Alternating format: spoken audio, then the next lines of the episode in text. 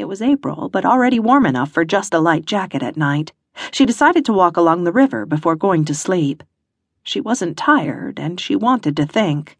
The water of the Garonne was murky, the result, she'd been told on a tour of the city, of being tainted by a winter's accumulation of snow and mud as it flowed down the mountains from the northwest towards the Atlantic. She strolled along the wide stone road on the left bank. During the day, pedestrians and vehicles filled the waterfront with a cacophony of energetic sounds. But at night, the docks belonged to the darkness. The squeak of thick ropes rubbing the bollards, imprisoning cargo ships, lulled her. Overhead, the black sky was accentuated by the thinnest sliver of a new moon. It was quiet here, peaceful, with no one to interrupt her thoughts. The whole thing had been like something out of a melodrama.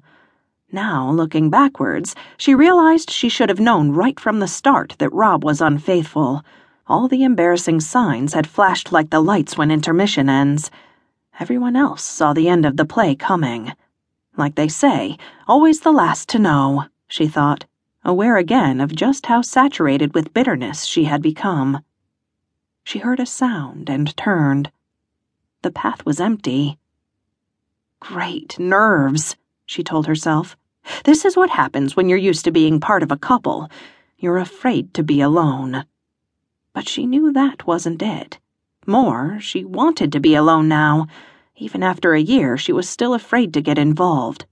That's why she'd left home, why she was in a country where she didn't speak the language. And as agonizing as the divorce had been, the aching loneliness had been even worse. But she'd endured it, day and night until it became a sort of friend. Now she refused to part with a feeling she considered an ally. Again, that sound, like a pebble kicked. Carol stopped and turned. The path was empty, the waterfront still quiet. Ahead, a tunnel led under the Pont des Pierres, the four lane arched stone bridge in the middle of the city, built during the Napoleonic era that prohibited large vessels from traveling further south. It was unlit there. She thought about heading back to the main street. It was within sight, but didn't want to face the real world yet. There's no one here, she told herself. The tunnel's empty. You can see through to the other end. It's probably just a cat. The path sloped down into hollow darkness. Sound waves from river water flowing over rocks and slapping wooden barriers bounced around the walls, accompanied by the echo of her heels clacking on moist stones. Traffic noise from the bridge overhead dimmed. Suddenly, she heard a rustling. Who's there? she called out in a high voice, realizing that if anyone was there, they probably didn't understand English. Why, oh, why had she not bought a European cell phone? Well, she knew why. She had no one to contact. She turned. The immediate darkness engulfed her, and beyond, the white light of the moonlit path. She was halfway through, as close to where she would exit as to where she had entered. She hesitated, but finally took a step forward. It sounded like there was a step behind. Then silence. The thud of her heart filled her ears. Her lungs felt compressed, and she realized her back and neck muscles were tight, her skin slick with perspiration.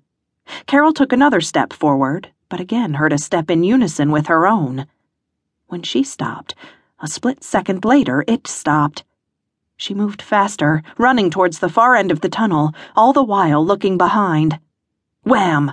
She hit a solid object and screamed. She turned her head and stared up into the face of the man from the cafe.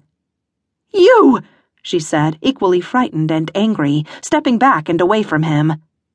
He said nothing, but only watched her. His face seemed thinner than before. He looked a little starved. He was a lot taller and larger than Carol remembered. She regained her equilibrium quickly. Who the hell do you think you are following me? I should report you to the police.